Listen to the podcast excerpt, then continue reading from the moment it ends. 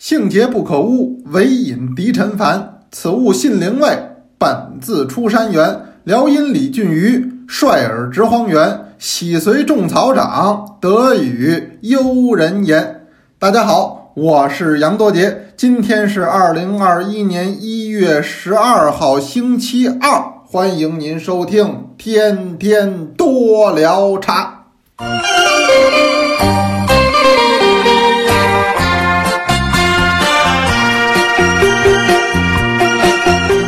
那怎么今天又得说是星期二呢？那不行，二六的时候我得把这个报出来，因为这咱们都有课。今天呢晚上还是八点半钟，咱们是人人讲的课堂上不见不散。今儿个咱们还是聊黄茶。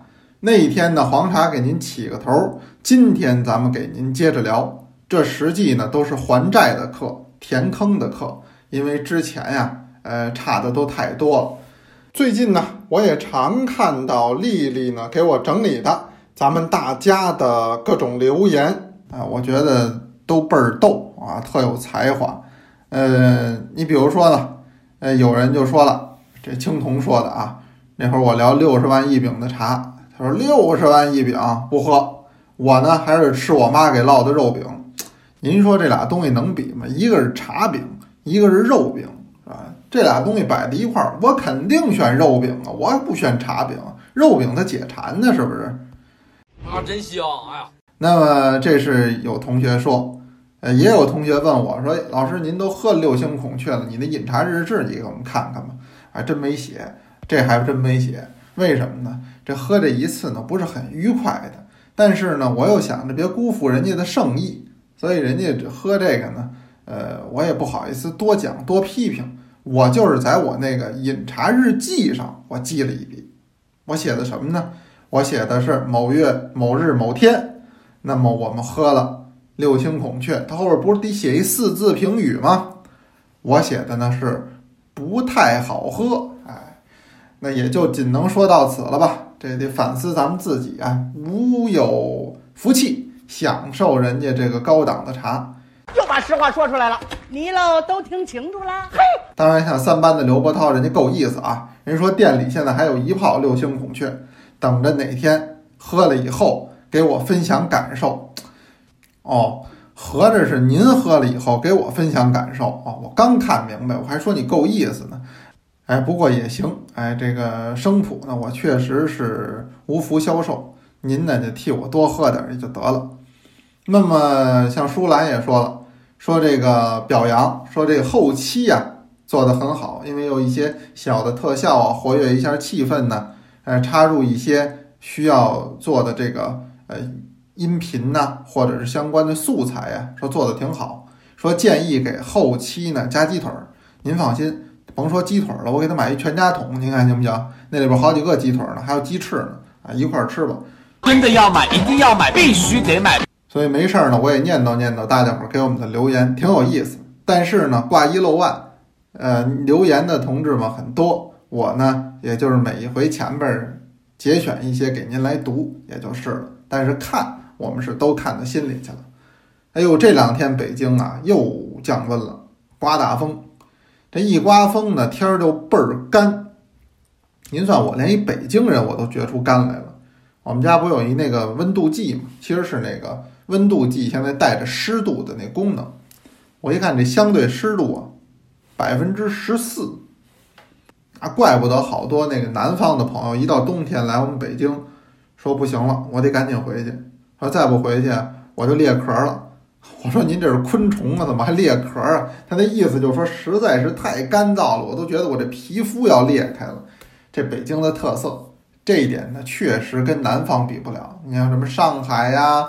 杭州啊，呃，四川呐，广东啊，就这地儿，那确实湿润，人会呼吸道啊，感觉更舒服一点。有同学就说：“来吧，杨老师，来我们上海吧，来我们广州吧。你不说我们这儿好吗？说你们这儿好，我也不去。为什么呢？你们那儿没炸酱面。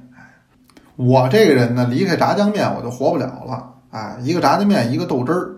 先吃炸酱面。”炸酱面吃多了呢，顺一碗豆汁儿，这俩是配套来的。所以您这地儿再好呢也不行。原来我们有的朋友啊，人家工作原因呢，后来就到国外去了，现在就定居在国外。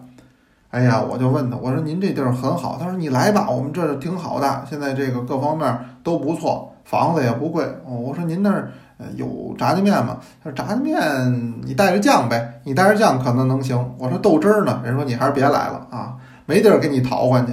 好，你上哪国家买豆汁儿能买着啊？哪儿也没有。豆汁儿是酸味儿、臭味儿，喝起来有点回甜。所以我呢，踏踏实实在北京待着就得了。这北京太干怎么办呢？就喝茶。所以最近我喝白茶确实多一点。这个白茶呢润，喝起来呢，第一个它甜润感很好，味道呢是不轻不重，正合适，可以呢长期来喝。那么除去喝水，现在我自己泡的话，我泡白茶多一点。哎，今儿正好咱们的这个周二啊，除有课不还有分享吗？分享就是这三饮白牡丹。哎，想起这就多说两句。这三饮白牡丹呀，很多老同学您知道，新同学您得看图片。呃，我个人觉得挺好，为什么呢？它是我给做成的这个小的茶饼。为什么做小茶饼？其实这紧压茶中国古已有之，以前做紧压茶都是边销，它是运输方便。现在你看我那七碗普洱做小饼，三饮白牡丹我也给它做小饼，一次就是一泡。这什么方便呢？这叫携带方便。原因是什么呢？就是现在的人啊，他每天活动的这个半径比较大。前两天我给您讲陆羽，陆羽是高人，他高在哪儿呢？就叫走南闯北，见识高远，去过那么多的地方。您看人写《茶经》八支出，写的很详细。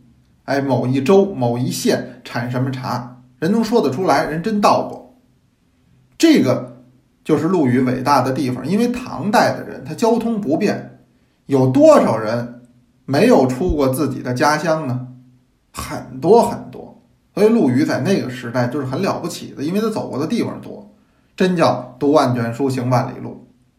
可是现在的人呢，你要看陆羽这足迹就不算什么了，也不就横跨半个中国吗？那现在咱们的同学们。现在还受点疫情影响，出差怎么说也是少了，但是我看也有。那要在以前没有这疫情的时候，哎呦，他随随便便一飞不就几千公里吗？随随便便就是国内国外了。即使现在疫情，说我不能够出去旅游了，不能够出去出差了，那您上班，您拿我北京来说吧，这平均一个人得横跨半个城区去上班，去办事儿，去开会。就说你的这个活动半径变大了，这样的话是一个新的时代特征。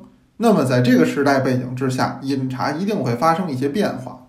所以我就希望做这种比较便携的，它不是运输的，而是你携带。这样的话，您随时随地能喝上一杯茶，而且是好茶。那不是立顿，立顿那个看每个会议中心人都是这立顿茶，我确实不喝。人家说聊胜于无，我觉得还不如没有呢。我有那功夫，我喝点白水，我这机会挺好的。平时我喝茶多，我这会儿多喝点水，所以我就喝人家矿泉水，我都不泡那立顿茶。那个确实对于咱们常喝茶的人来说，呃，他的那种感觉是不能够满足咱们的。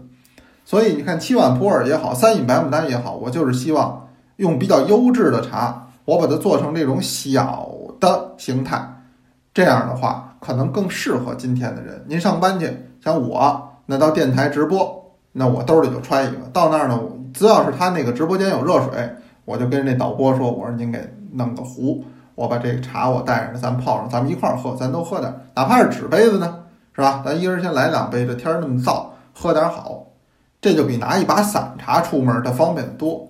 吃饭的时候也是，我现在吃饭，我这包里常搁着就是呃七碗的这个普洱和三饮白牡丹。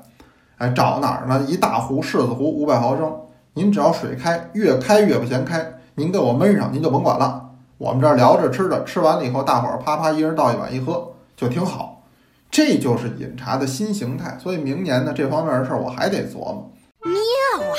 那么这三饮白牡丹用的呢是牡丹的这个级别，哎，那么它是老嫩适中，比较适合呢闷泡。甚至于说煮，它是一点问题都没有的。这就是我常跟您说的：闲时一杯茶，忙时一杯茶啊，讲究一杯茶是将就一杯茶。总而言之啊，里外里他得喝一杯茶。哎，这这这给安排一个呃掌声啊啊，没人给鼓掌，还得自己安排。你看我们现在录这节目不容易。没问题，安排。那么您说都将就喝一杯茶了，这里边能不能带点讲究啊？那就最好了。您比如说，我说的白牡丹，我为什么外边一定要佐以这个皎然的茶诗呢？啊，饮茶歌翘崔氏使君，就把这个敌婚妹清我神便得道啊，把它写在外边。我就希望这个茶诗呢，给我们这个忙碌的生活再减减压，做个小的点缀也是好的。哎，这是说几句闲话哈，这说闲话都说十分钟了。今儿其实想跟您说个什么事儿呢？这我上课呀。来不及安排，尤其是年前，年前您算算，它没有咱几次课了，咱得抓紧时间，尤其是得先把这黄茶这问题给它解决掉。咱们不要把问题从这个庚子年再拖到辛丑年，是吧？咱们把这黄茶怎么年前怎么怎么得给它解决了吧？我说阴历年前，所以有一问题我得给您说清楚，这就是单从有好多同学都问，我在后台也有看见，微博上也有人给我私信，哎，什么问题呢？还是个单从的问题。因为最近大伙儿喝单丛，马上又要新的一轮的学习计划。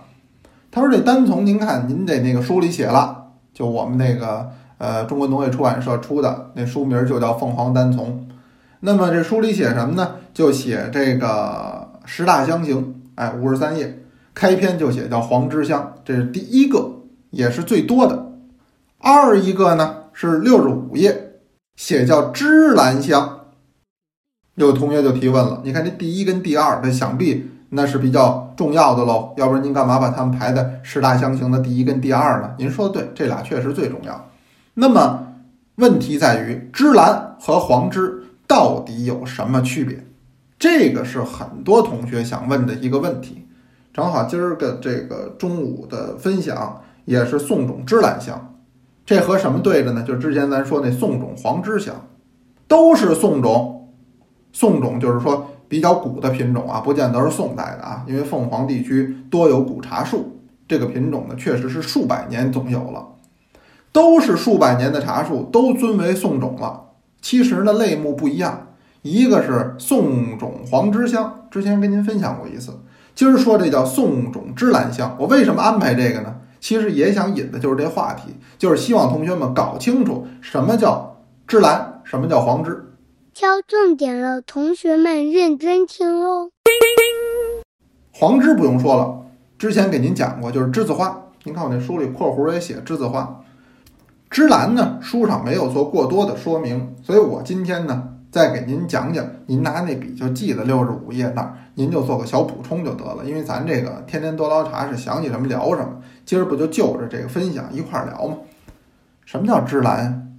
芝哪个字儿啊？就是灵芝的芝，兰呢，那就是咱们说兰花或者叫泽兰啊，那个兰。芝兰香，芝兰香原来芝和兰是两样东西，这芝就是灵芝，兰是泽兰。但是到宋代以后呢，这个芝兰两个字就比较多见于诗文当中了。这个不是今天的用法，也不是潮汕人民给编的用法，跟那什么巨垛仔呀。哎，什么棕梭鞋呀？那不一样，那是他们的土语。这芝兰这俩字儿，实际还文言，哎，就很多的诗文都有。什么意思呢？就是兰花，也是指兰花。呃，你比如说唐代的那个陈彦博，陈彦博有两句诗叫“雨露新丝日，芝兰故里春”，那里头提的芝兰，实际不是灵芝和兰花，它就是兰花。是兰花的一种雅称和尊称，所以芝兰香型，换而言之，就是兰花香型，可以这么说。当然习惯上啊，就叫芝兰，不叫兰花。哎，这儿是给您画第一个重点，您可以写在这儿，就这个芝兰，宋代以后就是泛指兰花的一种称谓，多见于古诗文当中。所以我呢，因为爱读诗，我也常从诗文的角度给您解释。那芝兰和黄芝这两个香型到底有什么不一样呢？都是花香型，都有比较优越的香气，但是香的特点不同。黄栀香气会更加明显高昂，那么芝兰它的香气会更加的优雅一些。这个“优雅”两个字呢，咱们一般写的时候，“优”呢写清幽之幽，“雅”呢写雅致之雅，不是优美而雅致，是清幽而雅致。说的大白话一点，它的那个香不是那么的冲，不那么的提，但是它的沉水感会更好，它的香会更富裕一点。所以这个就是我们把它分开了，叫芝兰香。那么黄栀香相对香的会更高昂一点，这就是它的区别。所以宋种芝兰香它的特点里边就是香气是比较的优雅的，哎，一定是文气比较足的，同时呢，它会富裕的在茶水之中有所体现的，这个叫芝兰香。您呢，把今儿这个可以就批在咱们这个书的后边就可以了。味道就是清新，它就是嗅觉的天堂的感觉，闻它很上头。从比例上来讲，为什么黄枝排第一呢？是黄枝是今天整个单丛茶的大宗，是最大宗的。呃，那么芝兰是第二大宗的，它的量会少一点，品种上呢也要稍微少一点。您看我们列黄枝香的时候列的比较多，芝兰香的时候呢列的就比较少。当然，我今儿讲的这个内容呢。呃，是相对来讲稍微的专一点、深一点。这个的前提是咱们很多多捞茶同学呢比较熟悉单丛，也听过不少次的单丛的课程，有基础的认知。您呢就把我今儿说这做个补充，咱们这个多捞茶今儿算打一补丁，就这宋种芝兰香。那么如果有不太了解的同学，您就回听人人讲的课程就可以了啊。那么最后老规矩吧，咱们还是请出一位多捞茶的同学，哎，来给咱们读一首茶诗。今儿请的是三班，三班的泡泡同学，先请您欣赏。三班泡泡，河南信阳。